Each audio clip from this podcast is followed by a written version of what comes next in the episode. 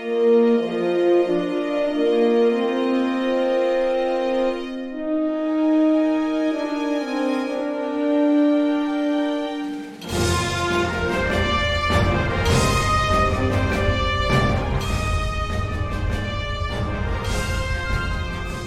conversation continues. I'm Michael Dismuke with. Wow, let me start again. we'll edit this. Uh, Uh, you don't have to. You can keep it in. It's, it's okay. Everybody has a moment, right? It's, it's no big deal. yeah, you know what? It's okay. Just, this is true. You know, just so everyone knows, I do this for fun. I really do. I, I I was just talking to my wife today, and she was asking me, you know, how's the Star Trek Adventures thing going? I said, Kai, I said, I played RPG for 30 years and only could share it with like five people, Mhm. you know, and that was the only people who were interested in it. And now all of a sudden, I'm playing RPG and I'm part of a community and I get to freelance write, which is super cool. So sometimes I get paid for it. I said, why would I ever complain? Because whether or not I'm still going to do it. So, Mhm. so I'm in a real good space. So you're right. So, so everyone, if this didn't come out as, as polished and, and all that stuff, I, I really don't care because you know, they're for fun. so, Jim, thank you for your forgiveness. Hey, man, we're doing it for the love, right? I mean, uh, more than more than anything else. So we're we're here for the fans and we're here for each other. So it's all good. We don't have to be perfect and polished every week. So uh, give yourself a break. All right. So, anyways, I'm Michael Dismuke. I am a blogger on Continuing Missions, which is the number one fan site for Star Trek Adventures RPG. I'm also privileged to be a freelance writer. Um, I'm on my ninth publication as of the recording of this um, with with with uh, Star Trek Adventures, which is totally exciting to be able to see books on the shelf that have my name in it. I show it to everyone. I gush, I love it. Jim, introduce yourself. Uh, hey, everybody. I am Jim Johnson. I'm the project manager and line editor for the Star Trek Adventures RPG, published by Modiphius Entertainment. And uh, we are here to uh, do part two of our Q&A. Uh, we uh, we opened up the floodgates and said, "Hey, fans, come ask us some, some questions. We're going to do a we're going to do a couple chats and uh, answer your questions uh, on the on the on the show." And we got some nice feedback, and so we're grateful for the fans for sending these questions in. Of course, we are super. I mean, not we, not the royal we anyway, but I am super gratified and grateful to have this great fan base that supports the game, supports the company, uh, supports the franchise because Star Trek is love, and uh, and clearly all of our fans love the franchise, even if they may not always love the game. uh, but that's why we're here. We're here to talk about Star Trek Adventures in particular and Star Trek. So, uh, Michael, anything else you want to say before we kick into these uh, these cues? Yes, if they did, don't love the game, then they just haven't played with the right group. Please go ahead and reach out to me, and I'll try to schedule time with you if possible. It's really busy, but I do dream of a time where I could run and just game master games with people, and then hand over the baton to someone to take it over. Because I am so invested in making sure this game doesn't die. Um, uh, people know my story if you've listened to it before. The worst thing is having a passion for a game and they're not making any more publications for it. So I, I I'll do everything in my limited power to make sure that never happens. But Yeah. We'll Well, you know, you've happens. already you've already you know you've already set the groundwork, right? You've got continuing mission, the blog post, the blog site, and so uh, you know you could you can you you got a cadre of people who can create content who can create content for that blog forever, uh, right? Especially as, uh, as as Star Trek continues to pump out new shows, new uh, series, new novels, new comics, et cetera, et cetera. I am confident there will be a never-ending stream of Star Trek stuff to create RPG content for. yeah, but it's so different when you have a book in your hands. It's officially published. It just makes. I mean, I played TSR, Marvel TSR, easily 25 years past its publication date. and I still loved until I wore them out the the brochures of the Mhm. gaming modules. And I I always hope that if I wear out my core rulebook, which I've already done once, and I'm working on my second one now, that if I need a new one, I could get one printed off a printing press. I don't have to go to eBay. That's, There you go. I hear you. goal. Well, I'll be triple charged for it, you know. Fair enough. All right, so we're back to questions and uh, keeping the fans satisfied. So, who is our next question from this week, Jim? All right, looks like we've got a question from uh, Wayne. Uh, I'm going to say Twitchell. Twitchell. Uh, Wayne Twitchell asks possible Romulan source book? Uh, question mark. So uh, yeah, we've had a, or uh, I have had a, uh, a Romulan source book of some sort on the wish list from day one, pretty much right there next to the Klingon source book, uh, Klingon source book, Romulan source book, uh, Cardassian, Ferengi. You know, go down the list of major uh, major uh, alien species. Um, there is like again, it's on my wish list. I would love to do some sort of Romulan product um, of some sort, whether it's a box set or a, or a hardback. Um, I know that Last Unicorn, Last Unicorn Games did a lovely uh, Romulan uh, box set, Way of D'era, and uh, which I love. I, I, have it. I have a copy of it on my shelf, in fact, and I, I look at it on a regular basis. Um, whether we're going to be doing one soon, I can't really speak to. Um, I think part of that is just the nature of the production schedule of the TV shows out there. Um, the Romulans have played a, a, role in Picard season one and season two to some extent, mm-hmm. and there's still a lot of uh, lore that is probably to come. I have no idea what season three looks like. Uh, we are not read into the scripts. We don't get advance notice of this stuff, so I, I I'm just as excited as the fans are to find out what the heck's going to happen in season three. I don't know. I have no idea. Is it going to have anything to do with Romulans? Who knows? Um, uh, to date, Lower Decks has avoided Romulans in most of their episodes. So uh, for the most part, for the most, right? Yeah, I think. No, maybe no, I don't think I. I don't remember. No, you know, I was getting. I, I was thinking about the lower decks, the lower yeah. decks episode of Lower Decks, but those were Vulcans, not Romulans. The Vulcans, yeah, yeah, that's right. That's right. Um, I know, of course, the uh, the JJ verse um, had some Romulan and Reman stuff in there course, we don't have the license to to the JJ verse, so that's kind of irrelevant. Uh, but I mean, a, piece of this is like I want to do a Romulan supplement of some sort. Uh, it's just figuring out what does that look like and where in the production schedule can we fit it. Right. I talked last episode about the production schedule. We're already booked into the next 16 months. Um, where you know where do I find room for this sort of a thing and to do it proper justice? Uh, so I'm, I'm confident we'll get to a Romulan supplement at some point. Um, I think we'll see some Romulan, more Romulan action also in Strange New Worlds because remember the last episode of Strange New Worlds had Romulans. Yeah, although it was alternate universe Romulans, and I don't know that there was anything necessarily new there. But I mean, maybe there was. I'll have to go back. the. Romulans are so mysterious. That's the yeah. problem. I mean, I mean, the thing about the difficulty with writing Romulans is they're so secretive as a society mm-hmm. that every I think writers are afraid to commit to anything. yeah, fair, fair. Uh, so in summary, then Wayne, uh, uh, possible, uh, yeah, and Spock Spock told us there are always possibilities. So uh, we'll we'll call we'll call that one good. Uh, let's see. So DT Sketch Buccino uh, it has a series of questions here. I'm going to start with the fourth one first because uh, we just answered it pretty much. His fourth question was: Any other featured species books coming out? Romulan core rule book? Question mark. Uh, first of all, uh, Romulan core rule book, uh, not a chance. I don't. I don't see us ever doing another species-focused core rule book. I think the Klingons were the, were the singular exception, and I've talked about this ad infinitum on other shows um, and other interviews. Uh, the Klingons are probably the single most recognizable species in Star Trek next to humans and Vulcans. Uh, there is a, you can go learn to speak Klingon. There's a Klingon Language Institute. There is so much stuff out there Klingon that it made total sense to do a Klingon core rule book. Not to mention the fact that we broke the Klingon core rule book curse that has been plaguing both Last Unicorn games and Decipher. So yay yes for finally getting a core rule book out there.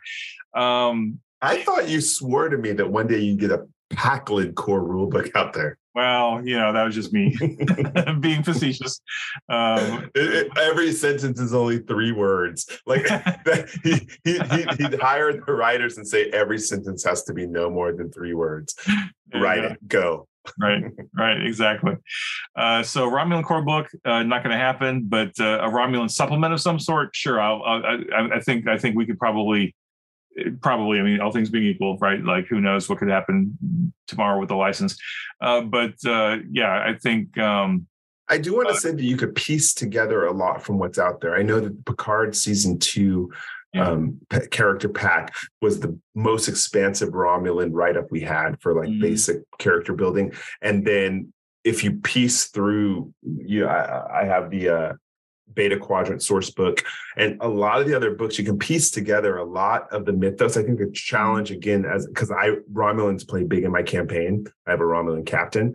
Um, I have to construct the mythos and I have to create what's reality out of that.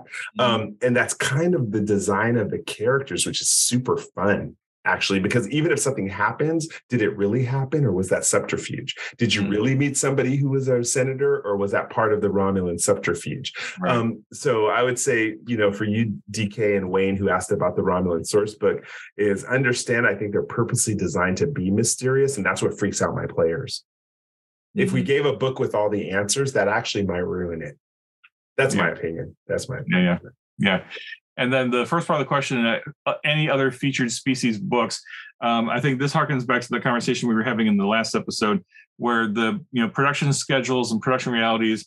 We're just in a different world now than than the industry was in like the 80s and the 90s, when you know like West End Games could pump out 40 books for Star Wars, and you know Twilight 2000 could have dozens of uh, you know 32 to 64 page supplements, soft cover, black and white.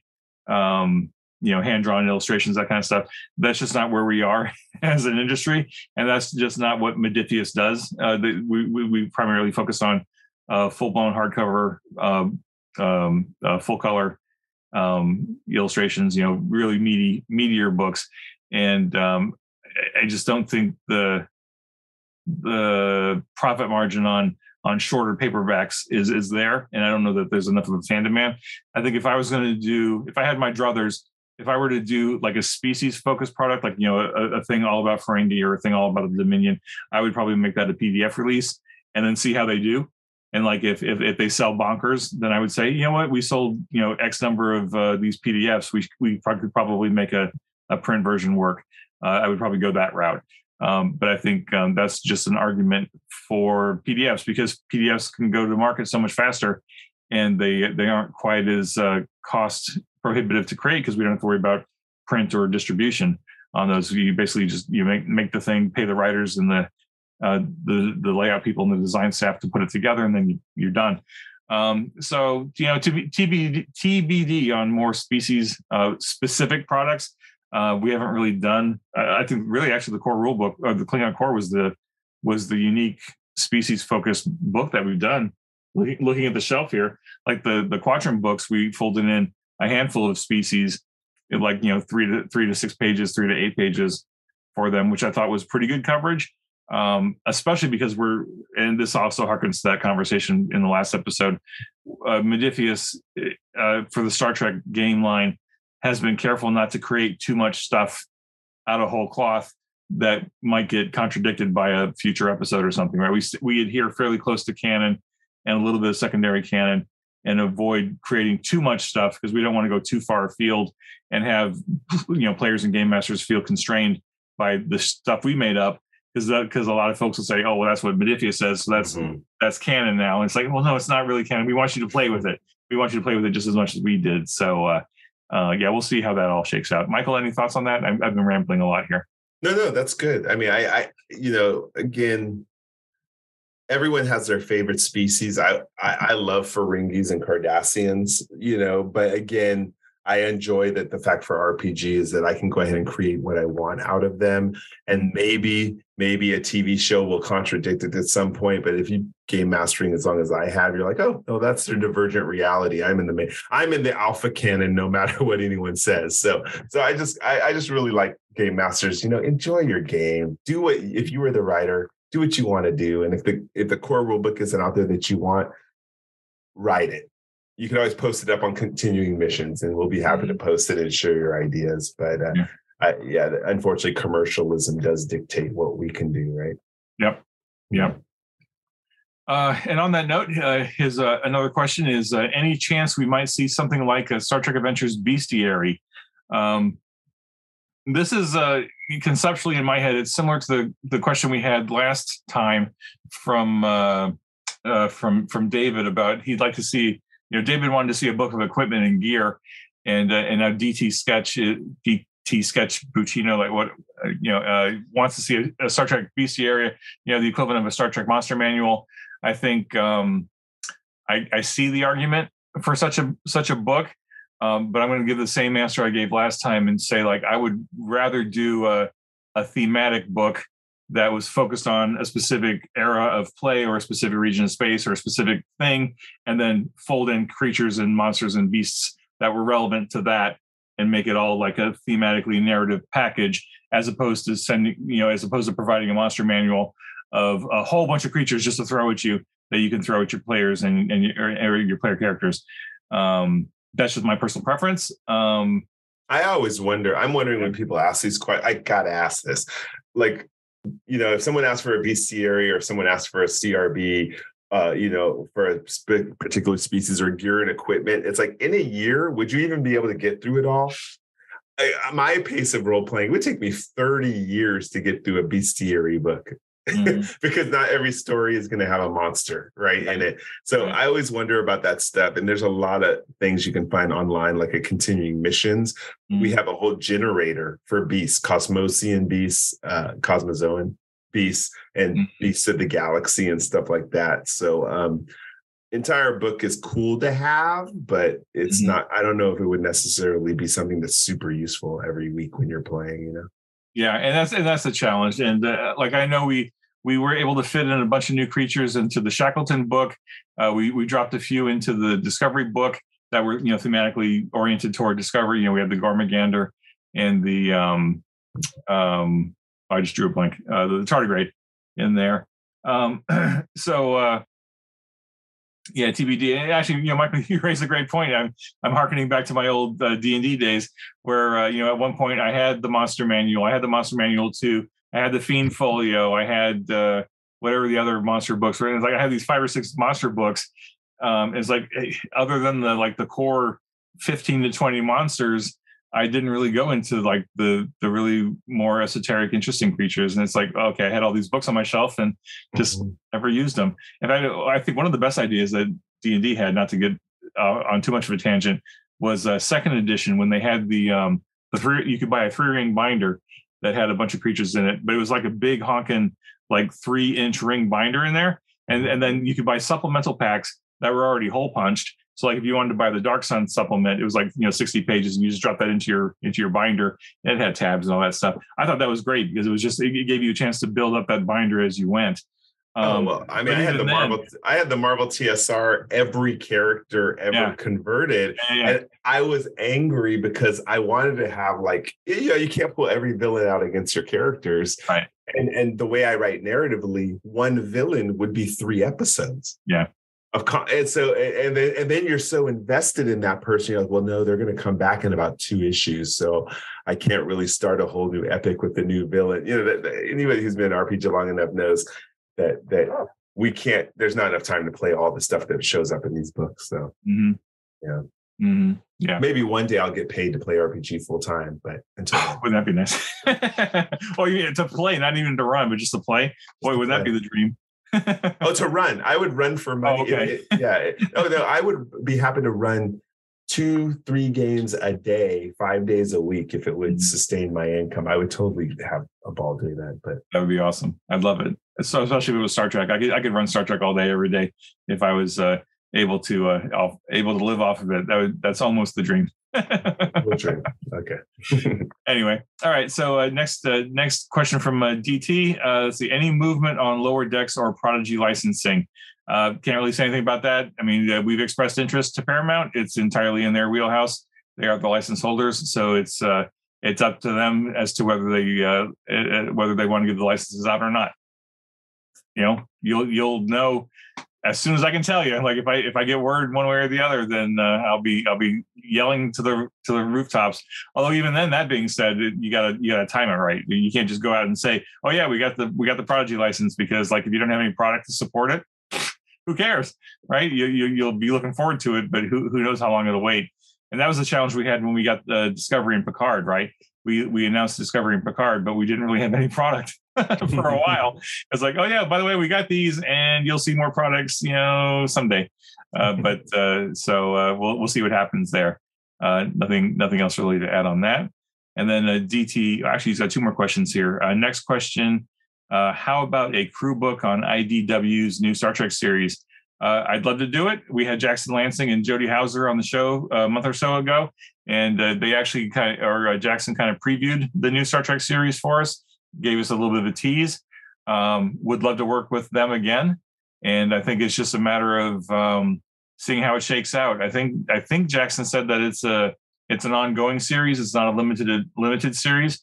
And like literally, I mean, as of this recording, I think only two issues are out. Right, and they're already. So, but I do know they're already starting on their sec- second story arc. So okay, so that's happening. And then here's a cool anecdote for you. So I'm I'm a member of the Delta Flyers. Admirals Club with um, that's Garrett Wang and and Bobby Duncan. Ro- Robert Duncan McNeill. Um, if anyone hasn't seen this podcast, it's amazing. Everyone knows I'm a Voyager fan, and they go through and they review every single episode of Voyager and give you all this background. It's ultimate geek fest. So, anyways, I'm a member of the Admirals Club, and Bobby Duncan, uh, it's Robert. Robert Duncan McNeill did not know that his character Tom Paris was written into the Star Trek series now. He's the hmm. helmsman mm. for Sisko, who's the captain thing. And so in a admiral's call, every month we get an admiral's call, we get on the phone with them and talk to them and stuff like that. I actually showed him the comic and he was so thrilled. I thought that was a cool anecdote. So Jackson Lanzing, I told Jackson about it. And I was like, oh, by the way, uh, Mr. McNeill is quite impressed at his characters back in there. Oh, nice. Star Trek, Star Trek, even it's beta canon, but he was kind of thrilled about that. And, and so what's funny, Garrett right away asked, he's like, well, where's Harry Kim? And so I asked Jackson, I was like, uh, he's asking where his character is. He's like, oh, well, I'm not going to say anything. Probably still an ensign somewhere. Oh, so I thought that's cool. I, again, I love how Star Trek Adventures meshes with comics yeah. and meshes with these real actors who are doing yeah, yeah. their thing. So I love, I love this universe. Yeah anyway, so yeah, so uh, I would love to work with IDW again. I think it's just a matter of uh, being patient because we don't know where the series is going yet. It's way too early to to seriously think about a product because like the it takes us uh, six months to a year to prepare a product, like whether it's a PDF or a book, right? And that's that's a year. I mean, eight to ten issues will be out in that frame, and we'll already like our manuscript will already be months behind by the time it came out. And so uh, I'd, I'd rather wait to get more ahead of that. So you know, TBD but again, I'd love to work with IDW on more stuff uh, in the future. So we'll see what happens there. Of course, you know I'm always pushing the limit. So of course, you could ask Jackson for a preview. Yeah, but I mean, even six issues is is not enough to put a product together. I mean, we got lucky with year five because they were already done with the 24 issue. Uh, yeah, uh, I mean, the, the, we saw the we saw the last couple of issues in uh, in in manuscript format, right? Um, but uh, it was done. It was it was pretty much a full package deal. It wasn't mm-hmm. you know early in the in the um, series, you know. Yeah. Uh, so so we'll see. We'll we'll see. I I I I want to do more, so we'll see what happens. Uh, last question. Excuse me. Last question from DT. Uh, additional division sector books like a mirror mirror expanded book or something on section 31. Uh, yeah, I've, I've talked before that um, on my lengthy wish list that uh, Michael teases me about sometimes. My lengthy wish list of products that I want to do. Uh, one of them is a, uh, a mirror universe slash time travel slash alternate universes type of book. Uh, Last Unicorn Games and uh, Decipher both did something along those lines uh, that were both really good. I'd love to add that to um, Star Trek Adventures somehow. same thing with Section 31. We've we've thrown a uh, an intelligence sort of book on the wish list, like uh, that would involve, you know, the, the Tal Shiar, the Obsidian Order, Section 31, Starfleet Intelligence, Klingon Intelligence, just like a, like an intelligence source book kind of thing. Uh, again, Last Unicorn Games had the Starfleet Intelligence source book that was pretty well received. Um, it's just a matter of figuring out wh- where does that fit in the schedule. Is there enough demand for an intelligence type of book compared to like an era source book or something else? I don't know. That's just you know that's where I could see that. I could see that book too with a bunch of optional rules having to do with espionage, mm. covert contacts, booby traps, sabotage. I, I could see all these like random rules for things that mess you up on your mission. That'd be kind of dark and fun. Yeah, it would be. It would be interesting and different. Uh, mm-hmm. Again, just trying to figure out like what's what's the priority over that versus something else. I think if we were in the 90s and I was doing, you know, six to 12 supplements a year in softback, you know, soft softback black and white, that it'd be a no brainer. I, I, totally do it somehow. But because the reality of the current industry is so much different and I have a limited number of full color hardcovers that I can do every year, I got to be way more selective about the big stuff that I, that I push out. So, uh, uh, to be determined on, on both of those ideas, but thanks DT for the questions. Really appreciate it. Uh, we'll move on to uh, Charles Ash's question. Will there ever be a source book that allows for in-depth campaign information for the Picard era or Star Trek Online. Um, again, these are these are both wish list products. I talked about Picard a little bit earlier. Uh, we still haven't seen season three yet, so we don't know how Picard ends. Um, I am, and this is something that we we were going to do a Picard source book, but once we saw the release schedule, we decided to wait because we just didn't know what was going to come out. And the last thing we wanted to do was uh, put a book together that was going to be out of date before it even came out, right? So, um, so we're holding off to see what season three looks like. And um, the the tricky thing about Picard though is like each of the two seasons are so different and and like season two doesn't really carry the narrative forward much beyond 2499 right because they go back in time into an alternate universe and so it's like okay well that's got nothing to do with the the the late 24 the late 24th century going into the 25th century. Uh, so it's a little tricky to kind of like figure out how, how that all fits together. And like you know we're not read into this into the series so we don't know what the scripts look like for season three. Uh, all I know is anecdotally what we've been hearing about on social media and in the trailers and stuff.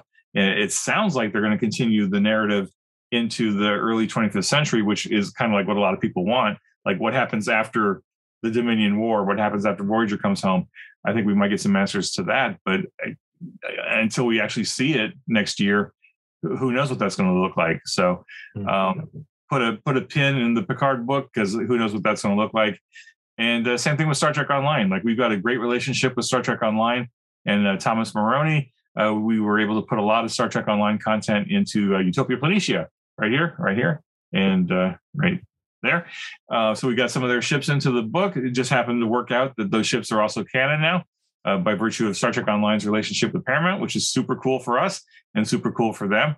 Um, I have ex- we've discussed the possibility of doing some sort of book for Star Trek Online with um, Star Trek Online folks. Uh, but there's so many moving parts, and there's only so much time in the day to do everything. Like, what does that look like? We don't know. I I, fa- I ask whether yeah. or not we can convert Star Trek Online fans into Star Trek Adventure fans. That's my question because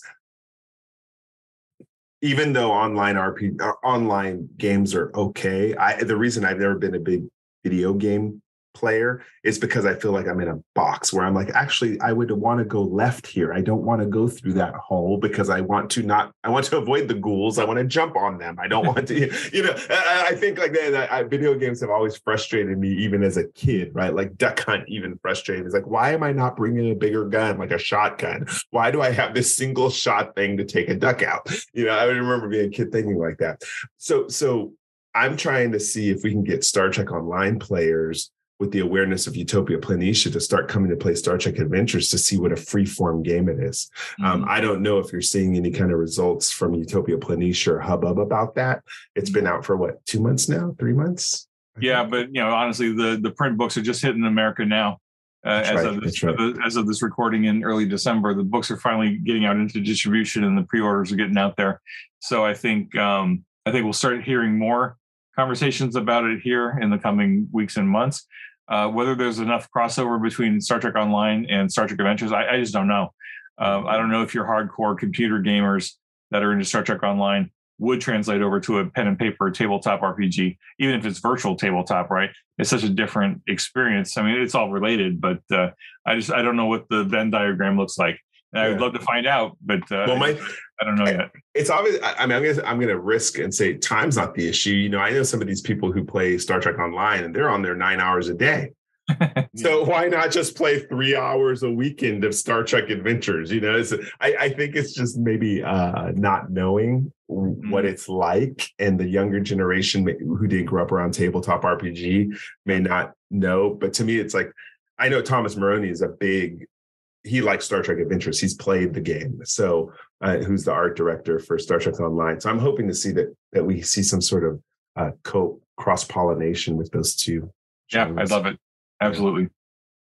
All right. So, thanks, uh, Charles. Appreciate your question. Uh, next question is from uh, Fausto um, Mayandy. Mayandy. I apologize for the pronunciation there. Probably butchered it, but my apologies, Fausto.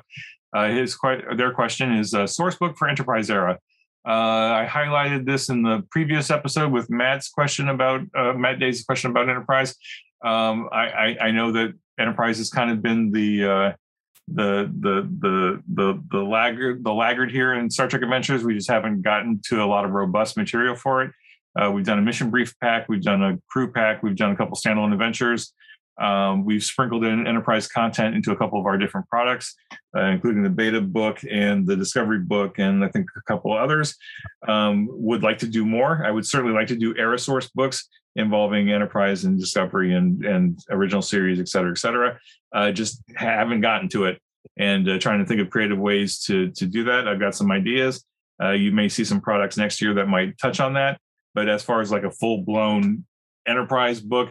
Uh, I don't I don't know what that looks like. I'm not sure we would actually do series specific books. Um, although I mean to a certain extent you could almost say that the Gamma Quadrant book is DS9 and the Delta Quadrant book is Voyager, but I mean that's just by virtue of the series that were involved. But uh, um, I don't know that we'll do like a original series book or a next gen book or a DS9 book.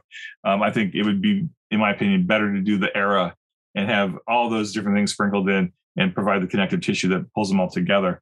Um, but we'll see. Uh, again, uh, enterprise book definitely on the wish list, and it's just you know a matter of, uh, you know do I have the time and ability to check them off? So we'll see how that goes. Uh, next question is uh, from Pavel Dabrowski. What about Klingons? Do you plan to do new content for them? Well, you know, great thing about the Klingons is we've got this big old honking 400 page core rule book that's all about the Klingons. Uh, and if that's not enough, we uh, we recently brought out the uh, the Discovery season one and two uh, campaign guide, which brought in all the Klingon stuff that we got from Discovery. So between the uh, Klingon Core Rulebook and that Discovery supplement, that's pretty much everything Klingon that we've seen in this in the um, in the franchise. To be honest, except for little bits and pieces like that were in Lower Decks or in a couple of the movies. But I think I think all the especially the movies, right? The the Klingons are in the core book. We got Kruge and uh, some of the main characters from uh, the movies in there, uh, all the space frames, all that stuff. So what you can expect for Klingons, I think, would be more uh, standalone adventures, maybe some mission brief packs, that kind of stuff. Um, I, I mean, I want to talk about something. This is a little side venture, but the Discover book, as I keep going through the Discovery campaign, uh, anyone who's been watching this knows Discovery was not my favorite show at 1st mm-hmm.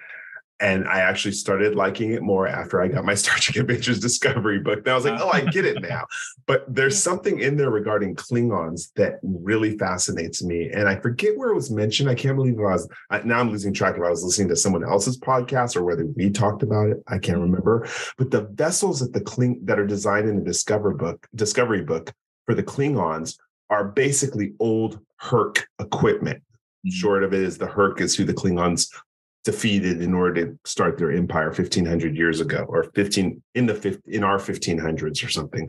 Um, that there those stories alone about those ships and if klingons could still find some of those ships even in the modern era 24th century same modern era it's a whole story waiting to be written. Like i'm dying now to play a klingon campaign on those type of ships. So so i just want to say that I believe the Discovery book is actually the supplement to the Klingon core rule book. If you really look at all the content that's in there, there's a lot of meat that could be used yeah. as a supplement for, as new content. Yeah, yeah, yeah. I mean, the, the space frames and the and the Choha rules and uh, some of the other bits and pieces that we threw awesome. into there as well. Yeah. Um, so yeah, I think uh, I think um, yeah, Klingons I think are in good shape. I think we do have some more supplements. I mean, not supplements, but uh, standalones coming out and I think uh, I've got a mission brief pack in the works, maybe, maybe one or two. I don't remember. I'll have a look at my schedule. Um, yeah, and then beyond that, like weirdly, um, uh, Discovery, Lower Decks, and Picard have all been pretty quiet on what's going on with the Klingons. you know, after after Voyager comes back after the Dominion War, and this just that just seems like a weird. Yes, that it seems like a weird choice by the production teams to not really even throw a throw a, like a throw a one liner throwaway reference to like what where, where are the Klingons in the 32nd century? Right. They didn't even they weren't uh-huh. standing around the table. Like there's Ferengis, there's Cardassians, there's Bajorans, but there's no Klingons. That was so weird to me. I don't yeah. know what's going on with that. Yeah, so I, I don't know. I, I, wonder if they're like they got something really cool in the works that they're just going to drop on us and we're all going to be surprised about, or what. But uh, maybe the Gor- maybe the Gorns ate them all. yeah, I don't know. Or maybe the boar got them all. I don't know. uh, anyway, so uh, thank you for the uh, for the question, Pavel. Uh, much appreciated. Uh, and we are at the uh, last question now. We've finally come to the end of our Q and A. Uh, we got uh, a question from Patton Bow, Bow, Bow, Bow. Oh, I'm going to assume um, Bow. Bo, Bo. Apologies. Maybe maybe Bo. Yeah. Uh, apologies if we butchered your lang- your uh, your word your name. It certainly was not intentional. Uh, we got uh, could we slash I please get a few mission briefs with the Borg in it. I'm dying to introduce the Borg to my table, but not in an apocalyptic fashion. I want to stop right there for a second. You're talking about the Borg. exactly. How can you how can you not introduce the Borg to your game and not have them be apocalyptic? Like, take a look at the, Um, I guess he wants that. the Delta Quadrant book, man. The the Borg should terrify you. Like harken back to the and don't. yeah, It's not so much the Borg in the in the. It's not the soft Borg that we get in Voyager, right? This is the hardcore. We will destroy you Borg that you see in, in Next Generation, the first episode of Next Generation. Like th- these guys are terrifying. This is like body horror at its worst. They are going to assimilate you and turn you into a drone. And add stuff to your body and take your personality away. I, I guess he wants that small faction of Borg that absorbed Care Bears, who assimilated Care Bears. They're out there. They're out there. know. It's it's, Yeah. it's way in the corner of the Delta Quadrant. So you could try to go with those, but Borg Mhm. are meant to be apocalyptic in fashion. Right, right. Yeah. And uh, and so even before I get to the rest of your question, like first of all, that, that that's my hard stop right there. Is like the Borg should be apocalyptic. And if you look at the stats that uh, Aaron and the other writers put together in the Delta Quadrant books, the, the Borg showing up in your game should terrify your players. They should not be looking to negotiate with the Borg or trying to understand the Borg or trying to, you know, do a first contact negotiation kind of thing with them. They, they should be like turning tail and getting the heck out of Dodge because you do not want to mess with the Borg. They will they Jim? will destroy you. They will mess you up.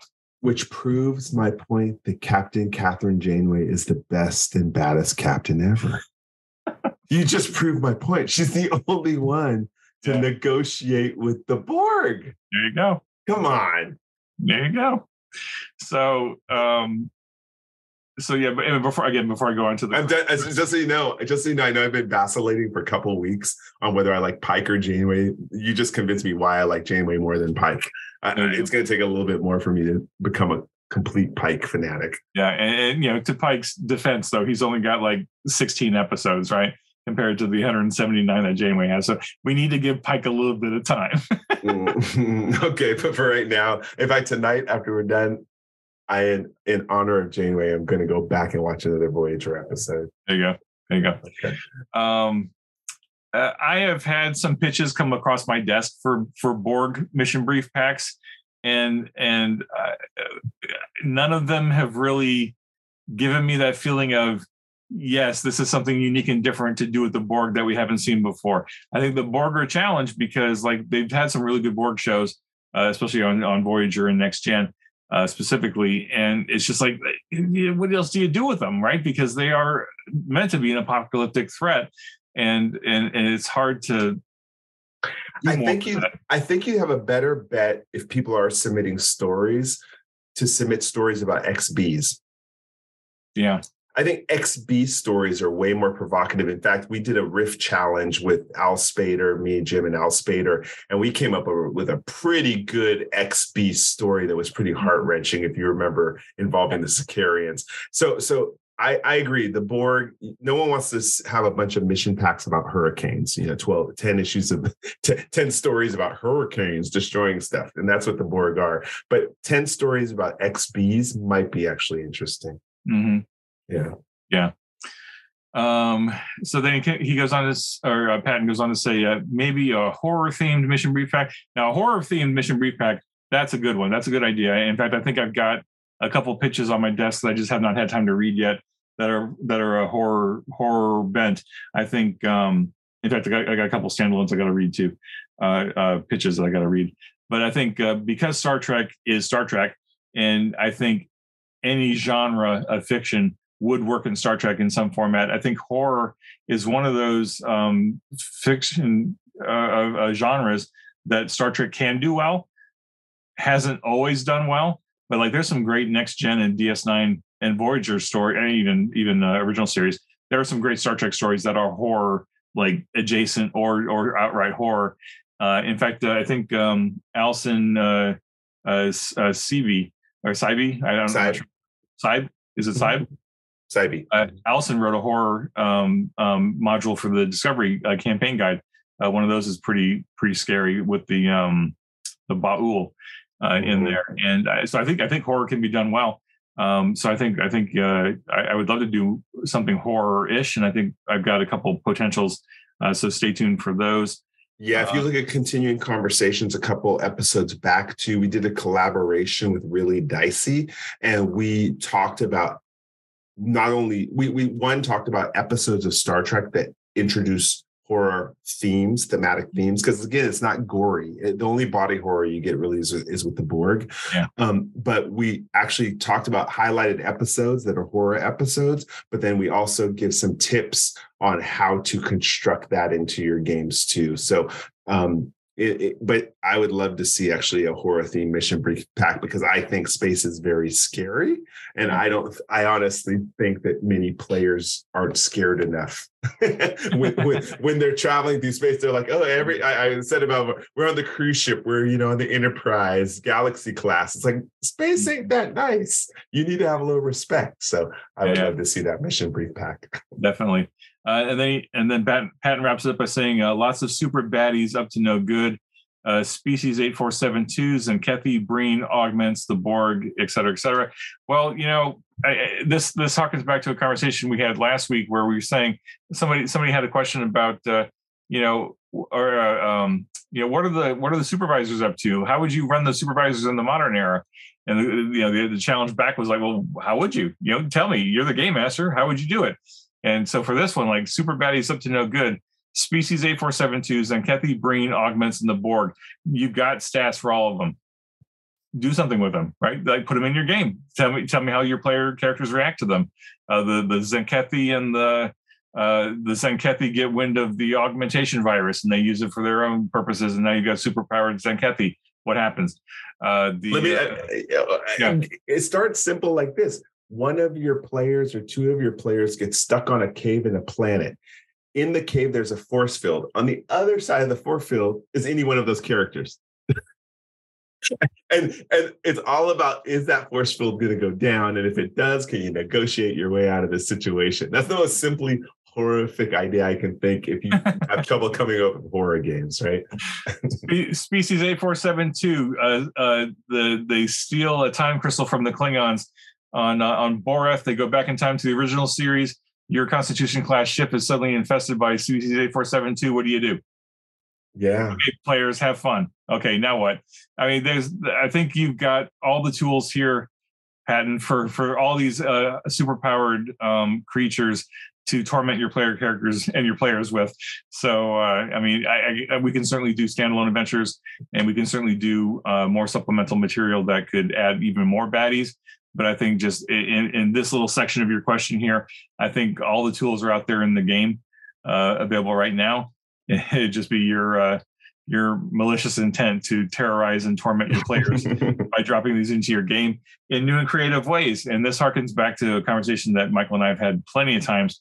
Is uh, is and this is getting into the riffs, right? Where you take take one product and another product and and blend the cool bits together and see what you come up with, right? Like, uh, you know, what happens if the Breen.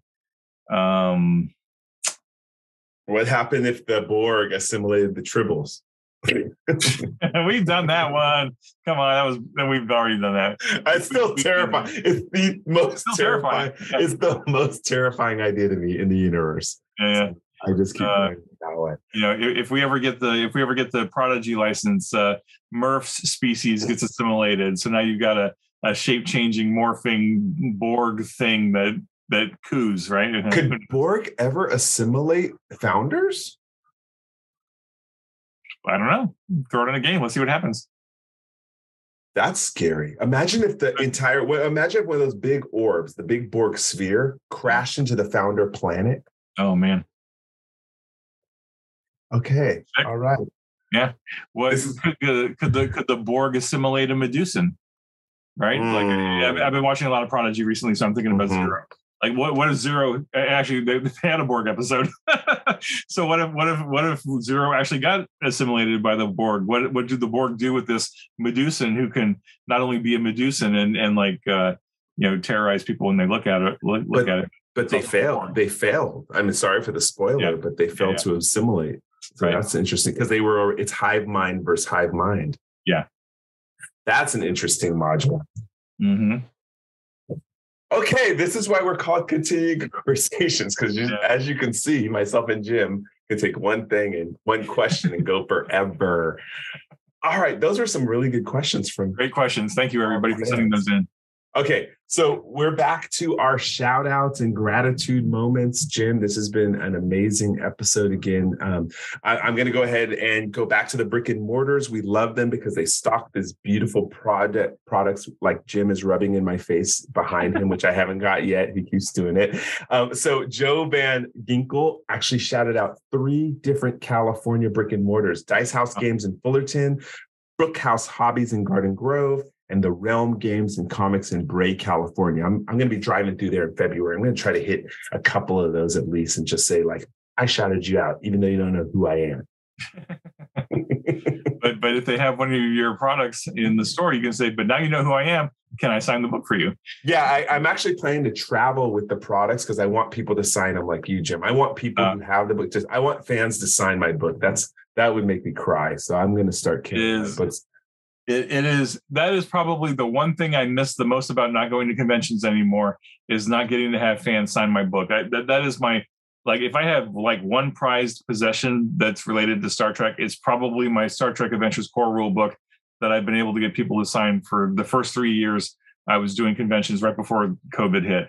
Um, I got so many signatures in there. I'm so I'm so proud of it, and I'm so gratified to the fans that that are always surprised when I say, "Would you sign my book?" And they're like, "What? Why would why would I, why would I sign your book?" It's like because you're I'm doing this for you. And yeah, you are the fans, and that's that's why I'm here. So yeah.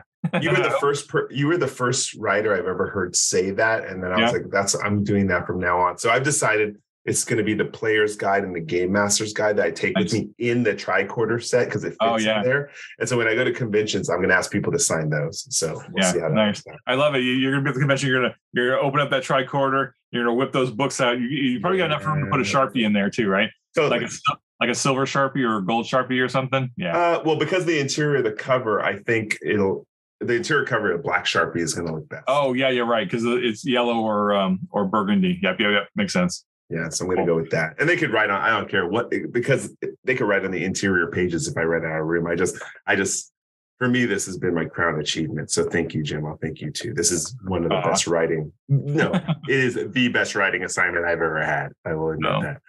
you you got you've got a long, happy future ahead of you, my friend. Yeah, I'm sure you'll find more things to work on. Okay. All right. Who's your anyway. gratitude? Enough of enough of that. Okay. Yeah, uh, my gratitude. I, am going to echo last week and uh, what you just said. I, I, can't thank the fans enough um, for this game, uh, for the support that they give to each other and to new fans, and uh, all the great questions that they put in. Uh, just the fact that they were passionate enough to ask questions. And, and to submit them for us to to spend an hour here talking about uh, this week and, and last week, you know, so we we've put a couple hours into this now. it's all about the fans. So thank you for all your support in the past and hopefully in the future. Uh, hopefully, we will keep you happy, happily fed with more stuff to come. Uh, so thank you, thank you, thank you to all the fans as always and ever. Um, so that is uh, that is it for me. All right. Well, we'll all continue the conversation next week. See you again. 2023 promises to be an amazing year for Star Trek Adventures. So we'll see you IDIC. Uh, live long and prosper. Be safe. Be well. We'll see you next time.